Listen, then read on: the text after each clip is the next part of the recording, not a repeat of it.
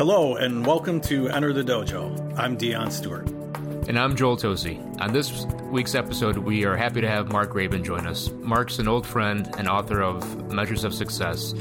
Mark has also graciously offered to give out uh, a, a, a, copy of his book at leanblog.org slash dojo, and that link will also be in the show notes.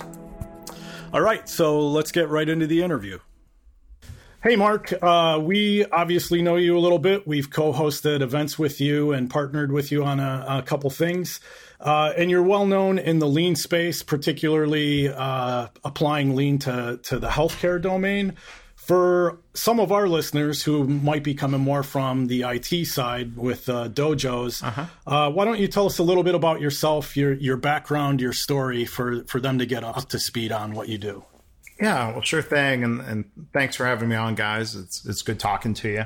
Um, you know, so you, like you said, I'm known, I guess, for lean healthcare, but I actually started my career back in the manufacturing world. So um, back in the origins of uh, lean production, lean manufacturing. You know, my background is industrial engineering and um, also have uh, master's degrees in mechanical engineering and, and, an MBA.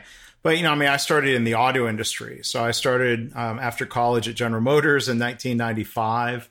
Um, it, the, the, the game plan was pretty clear that GM was trying to copy and catch up to Toyota. But, you know, as we'll get to talk about here tonight, you know, one of the key things I learned is that this is all about leadership. Um, the plant that I worked at in Michigan built um, engines for Cadillac and Oldsmobile cars, and um, it was it was performing really badly, like productivity, quality, morale, um, on time delivery. The plant uh, was a mess. And then we got a new plant manager who was one of the original GM people who was sent to NUMMI, uh, the joint venture plant that GM and Toyota had in California. And that new leader coming in made all the difference. So everything I'd read uh, about Deming, uh, especially, you know, I think it was just really reinforced um, by that message that um, most problems um, that, that, we face, whether it was back at GM or um, later, you know, as I've gotten into healthcare, problems are caused by the system.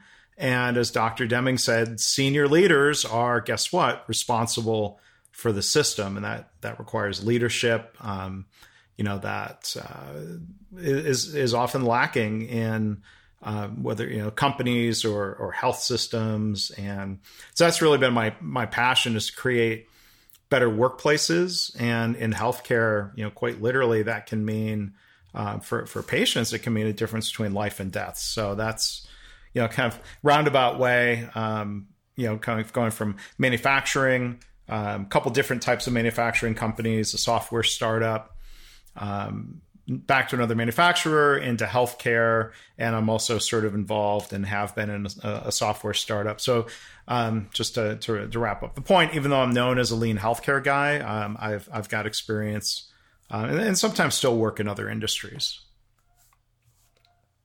That's, that's a really good uh, uh background, Mark. I, am not sure if I ever, ever told you this. Um, when when I first reached out to you a few years back, and we had you swing up to the the, the conference in Chicago. Um, I, I, I, think I'd seen some of your stuff on Twitter, and I, I, was looking at kind of what you know, what's this Mark guy about? Because I think I had seen some some lean things about you, uh, maybe some tweets or something like that. And I like some of like the stuff you were saying around Deming and around people and around systems was really was really speaking to me. And I remember uh, one of Dion's and mine's, uh, one of our close friends that was helping us organize the, the conference in Chicago. He was like, you know, who's this Mark guy? you know, like because we'd always we'd always had you know agile uh, kind of people mm, coming up there. He's like, who's this? Who's this Mark guy? I've never heard of him. And I was like, hey, you should you should read some of the things he's saying. And then, then he then he read some of your stuff, and he goes, this isn't like a fake lean person. This is like one of those real. This is one. This is one of those real lean people. I was like, wow, that's kind of what I thought was was interesting too. Was like, uh, especially in our space, man, we get we get a lot of people that's you know will read the lean book and it's all about uh, whether it's. Um, you know everything has to be purely standardized and reduce costs and reduce costs and reduce variation and kind of all these things where it's just without understanding what's happening people start applying these um, things outside of context. Uh, so with that kind of uh, idea, let me ask you, like, what what does real lean or what does good lean look like to you? Like, how what do you look for when when you say like the, it feels like they're doing it right or do, they're doing well? Um. Well, I mean, I, I guess thank you for what that's whatever that means that someone else said. I seem like a real lean guy um, lean person um, that might mean different things to different people. It might mean different things to me. Um, you know uh, you know i sit behind a keyboard um, and, and been blogging since 2005 and, and i'll tell you there's times where it's tempting and i've fallen into the temptation of you know being really judgmental about some lean initiative I, I read about or hear about. Um, sometimes uh, Bob Emiliani, who's a, a professor in Connecticut, um, I think stakes claim to the phrase or coining the the, the term fake lean. Um, I, I for a while I was using I, it's a tortured acronym lame, which has two different definitions: lean as mistakenly explained, or lean as misguidedly executed. But you know, I think some of that came from reading about stories where it just makes me shake my head. And and you know, you, there there was a story in the Wall Street Journal maybe ten years ago. Uh, Kyocera in San Diego had somebody you know they called the the Office 5S cop, and you know it was this tyranny of you know people not being allowed to have sweaters on the back of their chairs or you know and, and that somebody would have to enforce that i'm like is this an adult workplace uh, that's actually serving customers, or have we lost track of that? Um, you know, there were stories uh, from the UK, the um, the tax office, basically the British IRS, had people being my word, not theirs, terrorized or traumatized by you know again another kind of office lean initiative where people were being told i think rather misguidedly you know that they weren't allowed to have family photos on their desk because they're no, those are non-value added materials. And it's just oh come on. So yeah i get judgmental about um, things like that i guess. Um, because you know i think stories like that and you know it's easier to write about things like this um, than it is to go and actually do something. But you know, I, I, I try to you know sort of try to point out or pass along tidbits and wisdom I've heard. There's um, somebody at uh, Toyota North America um, in in leadership there, Jamie Bonini, who I've met. Um, a number of times and and Jamie put it real succinctly once he said if the employees are really upset about what's going on it's not really TPS meaning the Toyota production system that you know, I think things get misguided. Um, I, I go into hospitals and and someone will call me in to sort of like literally diagnose the organizational patient and they'll say, "Well, we we had this consultant for two years, and the employees aren't engaged uh, with lean," and and they're they're clearly pointing the finger of blame at the employees, which I think is ridiculous and misguided. And you know, you dig, you don't have to peel much you know peel off part of the skin of the onion if we're going to peel back the onion.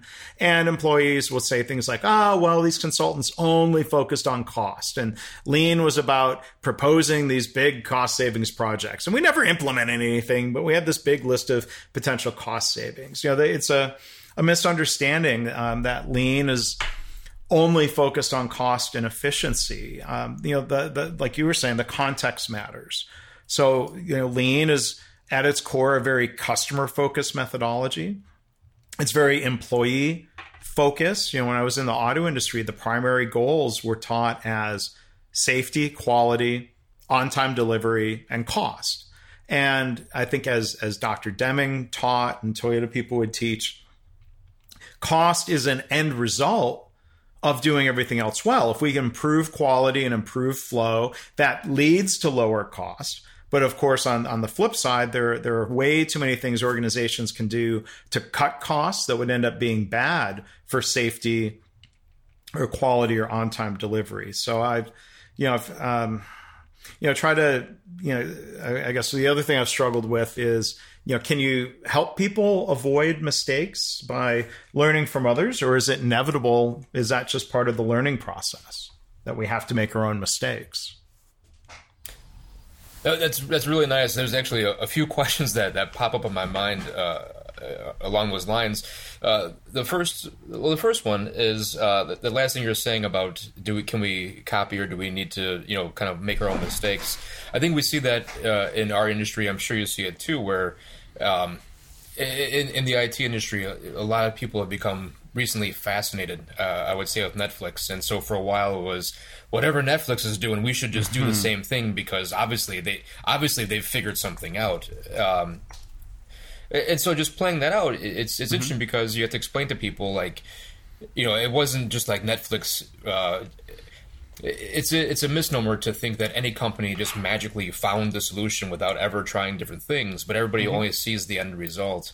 I, I don't know. I don't, I don't think any organization can really just emulate somebody else and uh, you know outside well, of context and still be successful. Mm-hmm. But have you have you found mm-hmm. anything to the contrary?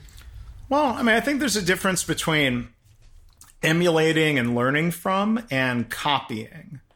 Um, I think a lot of times people try to just copy, and it, it's missing context. Right. So Toyota people current day, you know, uh, Toyota people will de- always describe Toyota production system as an integrated system. That it's not just tools like 5S, but there's a philosophy.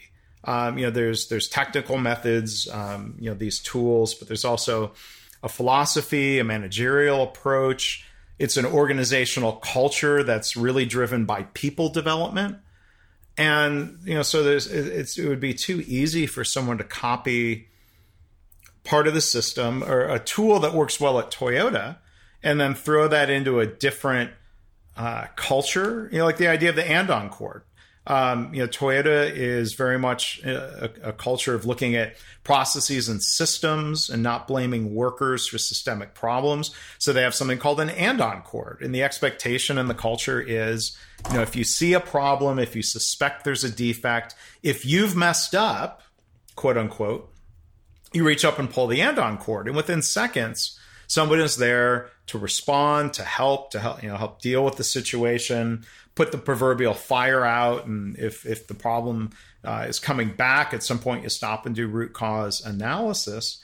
Well, if you put something like that into you know, there was a story in the BBC maybe about a decade ago of a, a Ford plant, and you know, the late 2000s, Ford should have understood enough uh, about Toyota to know better. But there was a story about how they installed the andon cord mechanics and the, the the cord and the lights and the chimes, and at that plant you know, it was something like uh, the you know the cord was only being pulled once a day or a few times a week, and I suspect there might have been some engineer or maintenance person who had to test the system to make sure it was working.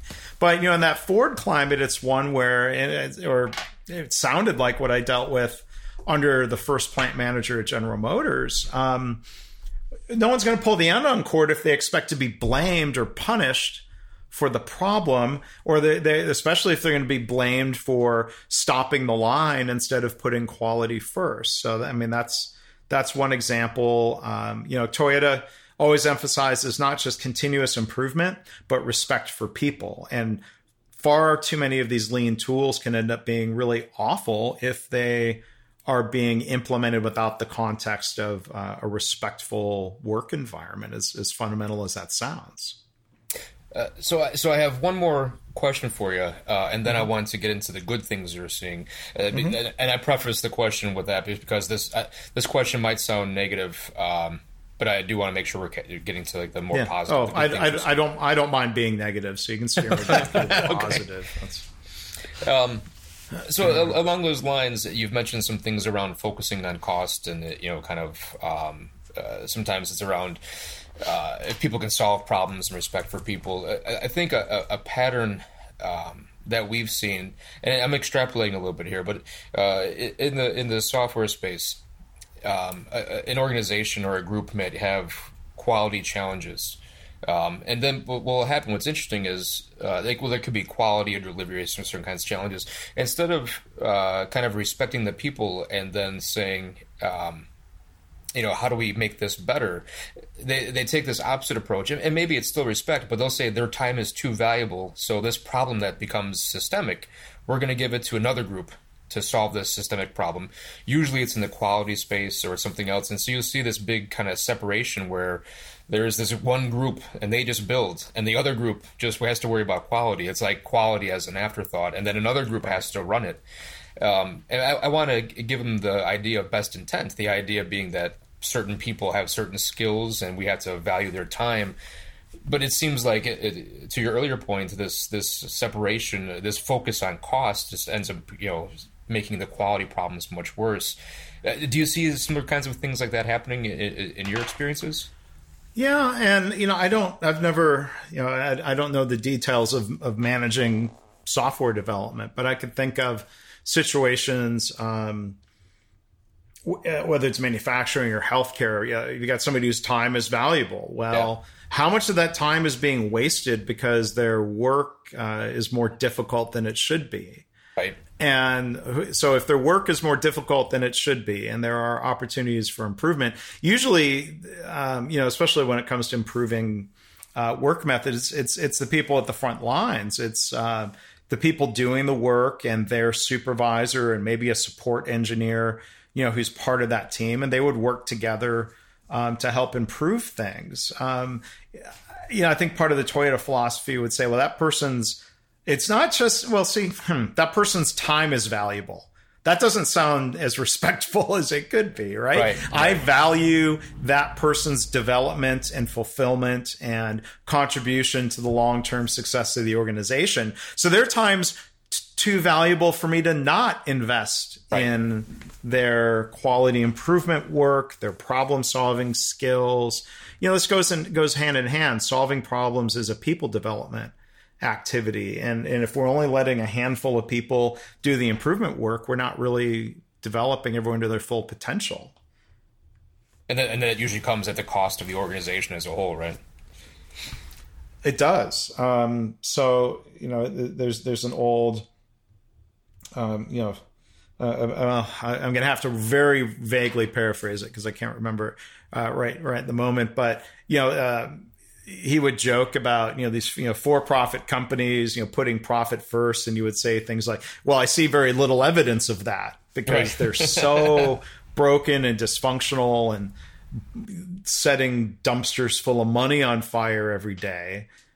Um, yeah. You know, it, it's it, it, you know there's this catch twenty two. You know, organizations that seem the most quote unquote cost conscious or those that are cut you know the most actively focused on cutting costs often end up doing things that end up increasing cost to the overall organization because they're doing local sub-optimizing cuts, or um, they're they're making short term cuts that end up uh, costing the company in the long term. So you know, Deming taught Toyota, and Toyota seemed to get it that long term uh, focus really matters. So if if anyone's read or goes and reads the book The Toyota Way by Jeff Liker, the 14 points in the Toyota Way Start with point number one, quite literally says make decisions based on the long term, even at the expense of the short term. And for all the people who say, well, we want to copy Toyota, I've never once had anyone email me, call, not that they were going to hire me as a, a, a long term focus, you know, a consultant to teach long term focus, but nobody asked about that. Like no one, if if people aren't trying to copy point number one, it, it does beg the question: What's the point of copying it? Trying to copy anything else? Yeah, that's an interesting one. We we often get the question what are the right metrics or what metrics we should start with and mm-hmm. it's it's oftentimes in the absence of any desired outcome right? We yeah. there's an implied outcome. There's some kind of transformation effort underway, whether it's implementing DevOps, getting better at Agile, uh, getting better at, at sort of product thinking and designing products that are a good fit for the marketplace. But we still often get this question that's that's completely devoid of what is the outcome you're trying mm-hmm. to drive. The the other thing to your your point, Mark, is um, I'm a fan of the work of Don Reinertsen, and he talks a lot about uh, building an economic framework for digital product delivery that um, takes into account total life cycle profits, whether you're making decisions about uh, what work gets prioritized and what work gets done next, how many things you do in parallel, et cetera, et cetera. That to me is kind of a long term view, right? What is the, mm-hmm. the impact on the life cycle profits for this product? But whenever we try and steer people that way, it, it seems like we get, oh, that's really hard. Um, mm-hmm. we, will try to get to that later. What are some things we could implement right now? And they end up being like the simple counting metrics, you know, number of right. teams doing X. Um, how do you, I guess there's a few questions in here, but yeah. how do you handle a situation where you get that question, you know, what are the right metrics?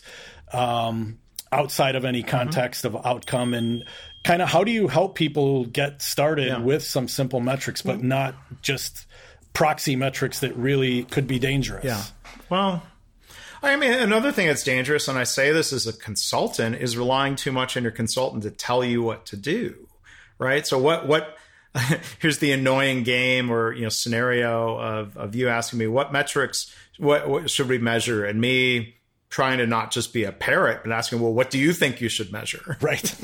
and can you try measuring that and, you know, um, iterate? And that's one thing I think is generally really strong in the agile and lean startup communities is the idea of iteration and experiments. Do we ever know what the right things are to measure are? Of course not. We could we could start with a few measures and then see how life uh, proceeds. But um, you know, there's there's this trap um, of of of wanting the answer instead of figuring it out yourself. Um, you know, John Shook at the Lean Enterprise Institute, who's uh, one of the first, well, he was the first American hired by Toyota. Um, John Shook says it real well. You know, when you when you give somebody an answer or you give someone a solution, you rob them of the opportunity uh, to learn and uh, you know, there, there, it's tough, right? Well, there, there's a balance there of when do you have to let someone make their own mistake versus okay, wait, wait, no, you're about to walk off the edge of the building. Let's not learn from that mistake. Let me let me stop you, and I'm going to tell you to stop because let me explain gravity to you, right? If need be, uh, we don't need to experiment with gravity. Gravity is known. Uh, the effect uh, on the body would be easily predictable. But um, when when do we give someone an answer versus asking them to figure it out? Um, it's easier said than done. It's it's easier for someone to take an answer because then if the answer is wrong, it's not their fault. Um, but you know, um, there's a you know question of um, you know what are we trying to accomplish, and then so I, implementing DevOps to me would not be a very inspirational goal. What are we trying to do? We're trying to build a company. We're trying to make the world a better place. Um, we're trying to solve an important problem. Um, if DevOps is a means to that end, okay, great. But um, I think organizations, if all they're counting is the number of Kaizen events that they do in a year, or the number of black belt projects that they do, or or even worse, we're going to just count the number of black belts we trained. Um, you know, we certified them, and they're not doing any projects, which isn't really contributing anything to the organization. Um, it's tough. So we have to start with, you know, what's the goal? What's the purpose? There's three questions that come from Deming. Um, what are we trying to accomplish? And you know, how? By what method? And then how will we know if we're accomplishing that right? So there there was one hospital i worked with the ceo had a noble goal of you know we're going to be the safest hospital in the state by 2020 okay great goal. That's a rallying cry that people can get excited about more than cutting costs. Now how are you going to do it? By what method? And how will you know if you're the safest? So you could pick any number of things to measure um, and and hopefully those things that we've chosen to measure are not just easy to measure, but they're meaningful toward that ultimate goal, right? Right. And uh, by the way, as you were talking about uh, that decision on sort of robbing someone from a learning opportunity versus deciding to teach them. Mm-hmm. Um, that's probably one of the core skills that coaches in the dojos mm-hmm. that Joel and mm-hmm. I work in need to have, right? Because it yeah. it's all about learning. So yeah, that's that's a tough one. It's a judgment call, but uh, definitely a skill. Do you have anything yeah. more to say about kind of developing that skill for coaches who might be listening? Um. I mean, I think it's the same thing of just you know kind of learning through experience, and um, there are times when you have to course correct. Like I've I've worked with some consultants who um, are really good about modeling behavior of leading by asking open ended questions, but there will be moments where that annoys the hell out of people, and so you know you, you may need to stop and adjust uh, a, a, little bit. You know you may err on the side of of trying to um, delegate and empower and you might have erred on the side of giving people too much space and then they're they're they're struggling and they're becoming demoralized um, so you know I, I, think uh, life is a series of plan do study adjust cycles and you know i think you know you you, you go try things with um, that are based in a, a reasonable hypothesis and go and, and, and do that and study and adjust accordingly. That that model that that comes from uh, Shewhart and Deming and Toyota, um, I, I, think is a really helpful way of thinking about things. Yeah, excellent. Let me give you a, a scenario, Mark, just uh, uh, out of curiosity. Uh, uh, uh my gut, I, I, think I know where you're going to go with this, uh, but I'm just kind of curious. A lot of organizations. So I'm going to preface the question with with this. The, a lot of organizations tend to think about metrics measurements as kind of very data oriented, very binary. You know, like you know, X went up by twenty percent. You know, things that are very obvious and concrete um, I was working with a group and we were talking about you know, why are we doing what we're doing? We're you know why are we going to help these these groups? How do we? What's the purpose? What are we trying to achieve out of this? Um, and the, the, the woman that I was talking with, you know, the, the senior leadership, she was a very nice statement. She goes, "Well, success for me looks like um, uh, my my, uh, my, my my teammates, my workers, my employees." Um, they're not as overworked. They're not as they're not as burdened. They're, they're not as, right. and I thought that was a nice right. statement. Yeah. But then, the, the, of course, the next logical question is, you know, how would we know? And it, it's a weird thing because you can't just say, well, we'll take a survey. Um, so let me ask you that: Have you ever come across that scenario where it's it's a it's a non data point, uh, and that people say this is this is where we well, need to get to? I mean, yeah, I mean, I'm I'm I'm I'm name dropping and quoting people heavily tonight, but um, Deming often gets misquoted. Um, you know, there there there are expressions out there that says, "Well, if you can't measure it, you can't yeah. manage it." Yep. And and and Deming said quite the opposite. He said right. sometimes the most important things are unmeasurable, but yet we have to try to manage them anyway. Right. So employee morale.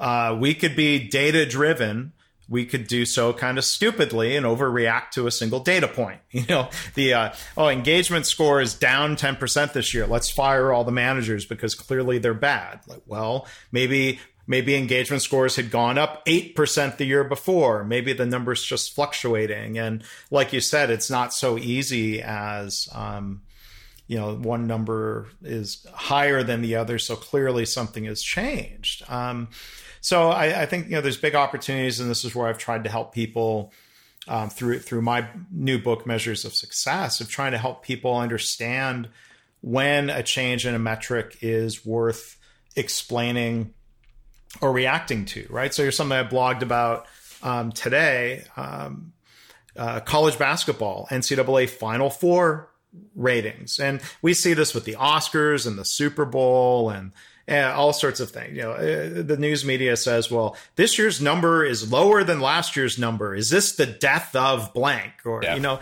they just overreact. Um, so, like this year, the the the the semifinal game metrics uh, were up thirteen percent versus last year, and you might think, "Oh, this is a huge." Uptick in uh, popularity for college basketball. And look at how those trends are going. And they have to pay the players now right? No sorry. That was a that was a non sequitur. But um, talk about respect for people? That's a different podcast. But you know the, the number you know was up 13% from last year. So part of the context is that the games this year were on cbs instead of the cable channel tbs so, of course, the numbers are going to be lower on a network that's available uh, in fewer homes. So, you know, last uh, this year the number was up 13%. Last year the number uh, was down by roughly the same amount. And in even the years, the you know 25 consecutive years it was on CBS. You know, there's a period from about 2000 on where the number's up, the number's down, not alternating every single year, but the numbers just fluctuating within a range. And, and we can learn, you know, through some simple math to not just use um, the chart or the tool, but there's some mindsets about understanding um, what could be called, uh, you know, routine variation in a system or typical variation. Um, so we can stop overreacting to every up and down. That that that overreaction um, ends up wasting a huge amount of time. And and so the final thing I wanted to come back to from um, your question, Dion, was uh, you, you used the, the word overburden. Um, so in, in lean manufacturing, you know, Toyota talks about uh, the three M's: Muda, Mura, and Muri. They're three Japanese words that start with M. Uh, waste, and a lot of people say, "Oh, lean is all about eliminating waste." I'm like, ah, don't forget those other two. Right. So if the work is uneven, right, that's going to lead to, at the least, short-term overburden. I've seen in environments in healthcare there is chronic systemic overburden that exists almost nearly every hour in the day. And I think organizations, if they really understand lean, they're they're working to reduce overburden. So, you know, back to your question, sometimes you just see it on people's faces. You don't need to wait for a, a survey score. Nice, dude. I mean, like that's that's that's what's interesting too. Is for some of these things, people will say like people are overburdened, but then you ask the question of like, well, how you know how often are you seeing this? Well, I'm just hearing it. Well, how about you yeah. go talk to people? Like let's right. let's you know how let's let's let's be more yeah. engaged. Uh, well, there, there's there's a, a Toyota problem solving model, um, sometimes called Toyota business practices, and you know the former Toyota people I've worked with in recent years talk about the difference between a big vague concern and a well defined problem statement. So the the reports that well I'm just hearing they would call that a big, vague concern. Then you need to go and observe the work and talk to the people and look at the real reality. Um, and and sometimes a big, vague concern it was a one-off occurrence. It's not really an ongoing problem, and, and sometimes it is. So we'll go and confirm that or disprove it. So coming back to something you said a second ago uh, about your, your book, Measures of Success, uh, a great book, highly recommend it. Uh, anybody who hasn't picked up a copy yet should definitely get a copy. Uh, why don't you give everybody just a quick overview uh, of the of the of the purpose of the book and how it helps people? Mm-hmm. Well, I mean, I think the purpose of the book is to um, help create better workplaces and, and more successful organizations.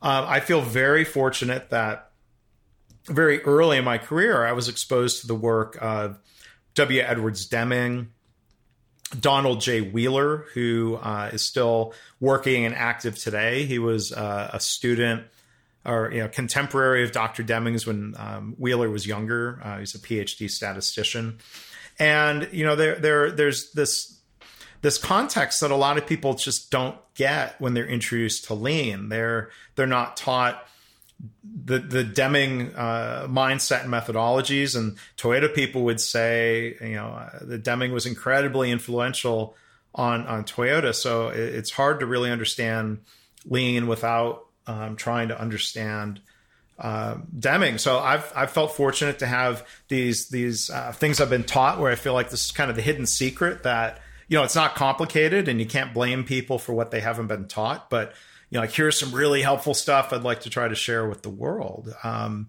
you know, the subtitle of the book tries to summarize it in the, the, the book in six words. Uh, react less, lead better, improve more. And, and, and there's kind of a sequential flow there. Reacting less is a form of leading better. Um, but when we, you know, kind of use math to help us understand like when we should react like right now root cause analysis something has changed mode versus stepping back and identifying um, you know gaps in performance. Not a single data point but um, you know longer trends in performance and, and, step back and do less reactive more systematic problem solving. Um, th- those are some of the dots that i'm trying to help uh, connect for people in the book. And i guess that's an unintended joke. I'm looking uh, at a chart a method I teach in the book called the process behavior chart. It is literally a bunch of dots that are connected with lines.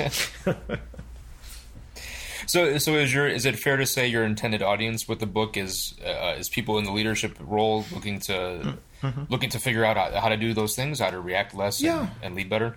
Yeah, I mean, I think leaders at all levels. Uh, I mean, things like this are really important. I think for executives to understand because their habits and behaviors roll downhill in the organization. Um, it's a book. Um, you know, my, my first books that I wrote, uh, Lean Hospitals and Healthcare Kaizen. You can tell by the titles they were intended, you know, for a healthcare audience. Um, Measures of Success uh, is is a book where I try to uh, in different ways connect the different experiences I've had in manufacturing, healthcare, and, and software companies to use some scenarios and examples from all of those settings um, that that hopefully help people understand that um, some of these practices are um, pre- pretty universally helpful anywhere that we have uh, systems and processes that um, of, of, of, you know systems of work that lead to results things that we measure and track. Um, you know, th- these are methods that that could help people. I think in most any organization. So, so I'm going to put you on the spot here. Uh, okay. So, so, you mentioned some some Kaizen events uh, from your as a topic of some of your earlier uh, books. Um, so I, you've done some some great stuff uh, with some hospitals as well as some other industries looking to, to continuously improve. Uh, what's what's your favorite example, your favorite story of, of a group that was looking for some of this uh, continuous improvement, mm-hmm. continuous learning type stuff, and the measures that they used in that example, and maybe some of the mm-hmm. stories along the way? Yeah. Well, so you know, we talk about kaizen, and and just kind of level set um, everyone listening. Uh, Kaizen's another Japanese word. It basically, just means good change, or the context usually means uh, continuous improvement. So um, there are different levels of Kaizen. You know, there are um, the small, all the little small improvements. Um, I you, you, might call that daily kaizen. Sometimes people say, "Oh, those are those are just do its." Uh, I would propose they're they're just PDSA its instead of just do its. But and then you've got you know slightly larger problems that are sometimes addressed with a two to five day kaizen event, and then sometimes there are bigger, uh, even more uh, systematic uh, systemic systematic uh, projects. So I think of uh, one project I was working on is a children's hospital, and the waiting time. You talk about purpose, mission,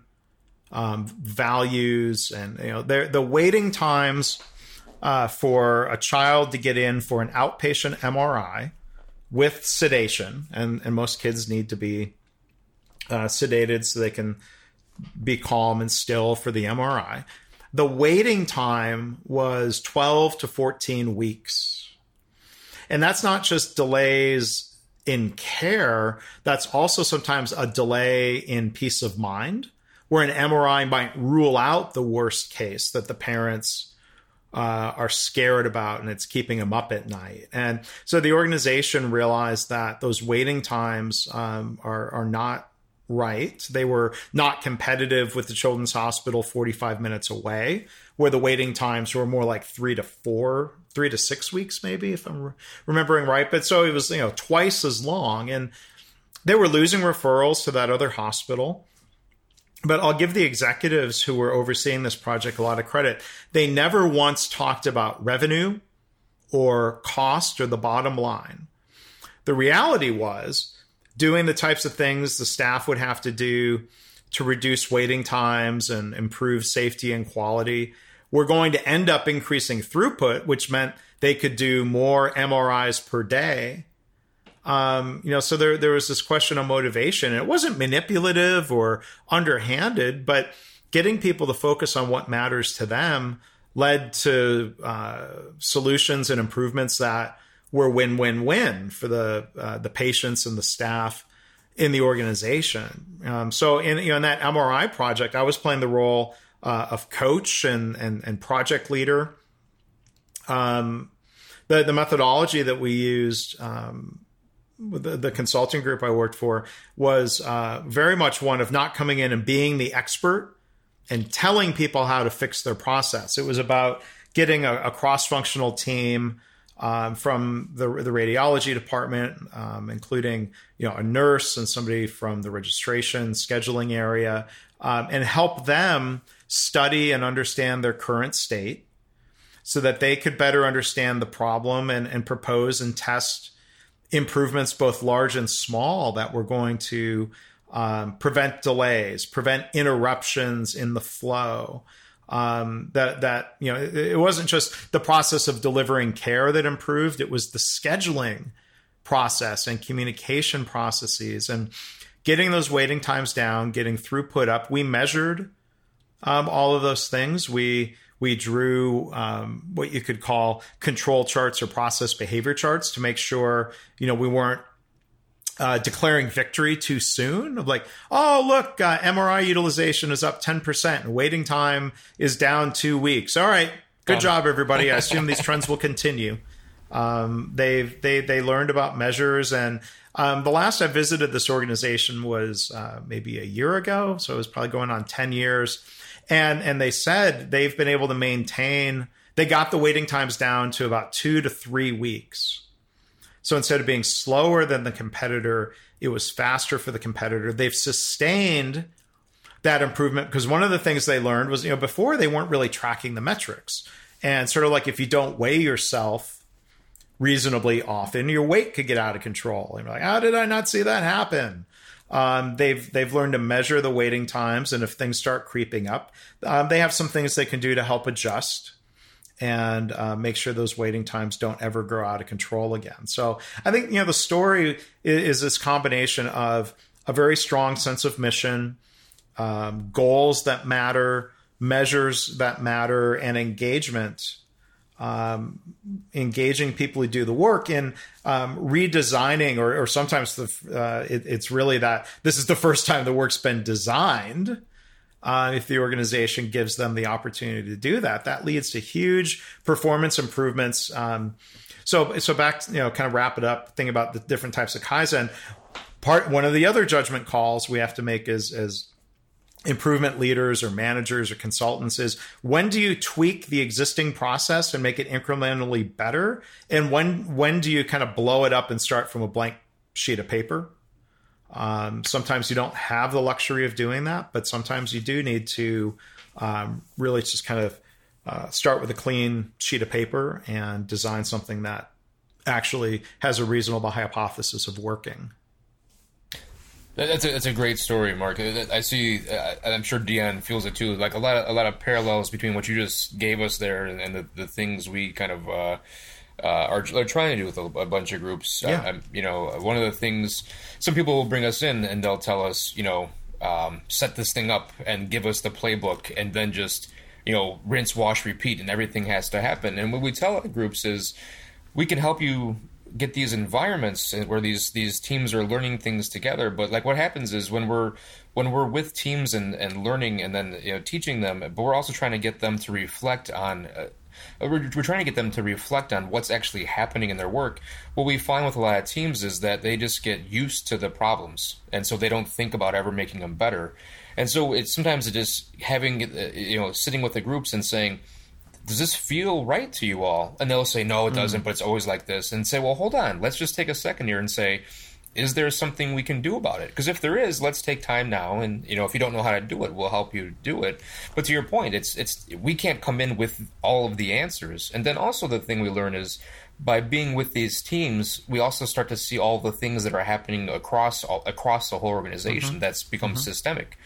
Um, and so again, we can't just come in and say organization these are your four problems let's go fix them. We we we help these teams and then they learn to they they, they learn to become aware. We talk about becoming a, like yeah. about becoming a mirror for the team like let them reflect and actually see what's happening and then see if they want to make it better as well as mm-hmm. reflection for the organization. I think that's that's the power of these events. It's there isn't an answer right? It's just just the time and, and the and, and the the ability to pause at times and say you know can we do better?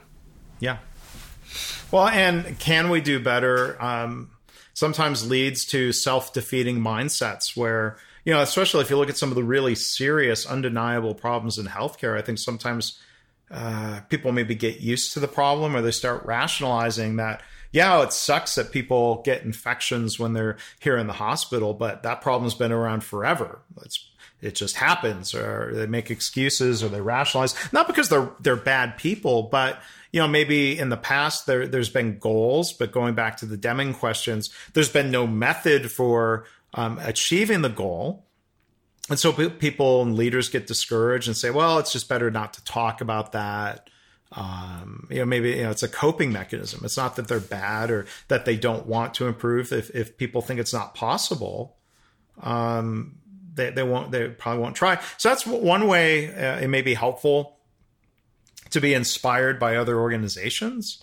Um, well look what they accomplished. They got the waiting times down from 14 12 to 14 weeks to 2 to 3 weeks. What what what, what how could we accomplish that? Like and show people uh, what's possible um, may may not lead to just copying but um, gives the inspiration. And, anyway, yeah. Hopefully, it's inspiration. Yeah. It, it was, it's funny that you mentioned the uh, the infection. Uh, uh, maybe uh, Dion would want to chime in with the uh, his appendix from last year. That's a. yeah, we'll we'll we'll we'll save that for another day. I think. No, okay, we'll talk about that next uh, when we get together next. yeah, not not a good experience for what should have been a routine appendectomy. And uh, a lot of times people don't realize that, uh, you know, whatever happened to you, or uh, it's not just a rare one off thing. It might be happening all the time.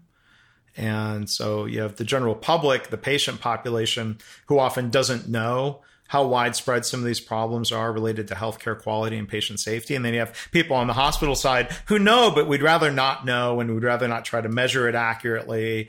Um, we're gonna, you know, and and then when people do estimates saying, well, we think between 200,000 and 400,000 Americans die every year due to preventable medical error, um, the healthcare community says, oh, those numbers are just estimates. Like, but you guys aren't actually collecting the real damn data. Don't try to have it both ways, healthcare. I right. get really, I get frustrated. So um, th- these are problems that that we need to be working on. So let me ask you this, Mark. Uh, some people sometimes think, uh, oh, maybe they don't think this, but uh, the, the, consultants uh, have never made mistakes. That's probably not true. Mm. I'm sure everybody thinks consultants make mistakes all the time. But give give us an example of one one year of your mistakes uh, and what you learned from it, and, and, how it helped you go forward. Yeah, well, I mean, you know, th- this was uh, something I wrote about in uh, the book Practicing Lean. That's a, that's a book I uh, spearheaded and and edited. It has fourteen other, fifteen other contributors to it. Um, well, yeah, early in my career, I was the engineer who whose job it was to come up with answers and solutions and then push them at people. Um, you know, some of that was a, a, function of organizations that I worked in that weren't uh, the culture of, of really respecting and engaging the frontline workers. Um, so you know there were times where, like my last manufacturing job at Honeywell, um, as part of what was essentially my lean black belt certification, I had to go do a project and. Um, they, you know, we, we had a department that was making parts for assembly, and we were often running out of inventory. We had too much of the wrong thing, and so I went together and put together uh, what what you might call a production Kanban system um, with you know scientifically calculated inventory levels and did, trying to do some things to reduce batch sizes and using visual managements on racks and Kanban cards. Um, so the guy running this one press would obviously clearly know how to do his job better and you're laughing and you should be laughing like that didn't work. Um, and so as i've gotten further in my career I've, I've realized that like when, when you're pushing solutions on others you might get short-term compliance but that's probably not sustainable. And, and i don't think anyone claims compliance is a path to greatness for an organization right? We need people who are engaged in questioning things and pointing out problems and and being willing to test solutions. And you know, again, like a lot of that comes back to, uh, as you might say, uh, the culture thing. It's, it's, it's, it's, an interesting thing.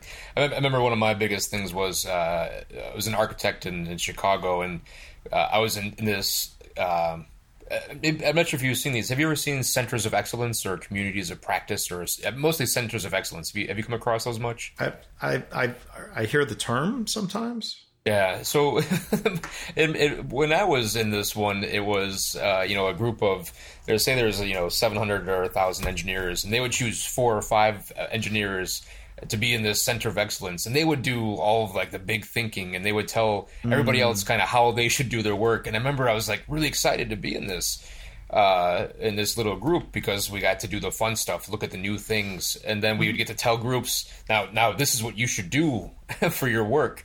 And I remember after a couple weeks, like, why is nobody doing what we suggest? And it was just because it was random things that we'd come by and tell people that they, sh- hey, you should probably do this. And it had no context and it had no purpose. And it was just, you know, you start to realize these things, right? That you, mm-hmm. you, it's, it's that you can't impose things on people. Yeah, um, there, there's another Toyotaism. I'll come back to those again, I guess. But um, uh, Gary Convis, who is an American who came out of Ford and General Motors, who became an executive at Toyota, said that he was taught lead as if you have no authority. Now, that's different than abdicating your authority. But I think it's sort of like the idea. I think there's a parallel uh, in the old, uh, you know, e, I think you know the EQ discussions about um, you know emotional bank withdrawals and deposits. So you can only make so many withdrawals before you damage uh, a relationship. And I think the same can be true with authority. Like there, there's a time and a place to say we need to do it this way because I'm the boss, but that should really be an exception. You know, um, because I think once you start dipping into that, a people might stop listening, or b they'll do nothing but listen to you. You'll have this culture of of compliance. And you know, General Motors was very focused on uh, a culture of compliance. Um, and that that was leading to really terrible results. So again, we got a new plant manager uh, who set a different tone, uh, who had you know the, this opportunity to change his leadership style uh, after um, you know time spent working at, at Toyota, being mentored uh, by by Toyota people. It makes a huge difference. All great stuff, Mark. Uh, so I, I, know we're we're getting near uh, our time here together. Uh, Dion, did you have uh, any closing questions or anything you wanted to throw at Mark? Uh, perhaps two. The first would be, uh, would you be willing to come on again? I feel like this is a topic yeah. that our guests, great, uh, our, our, guests definitely want to dig into.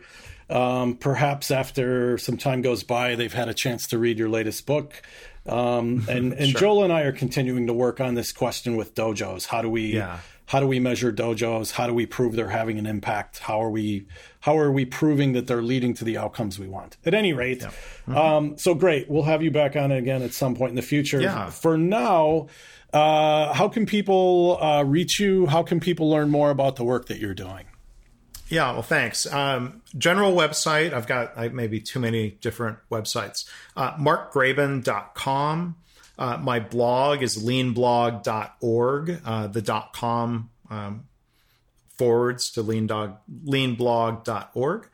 Uh, I misspoke. Lean Dog is a different website. I don't have any dogs, so I don't know what a lean dog. that dog is re- that dog is really lean. That's a real lean dog.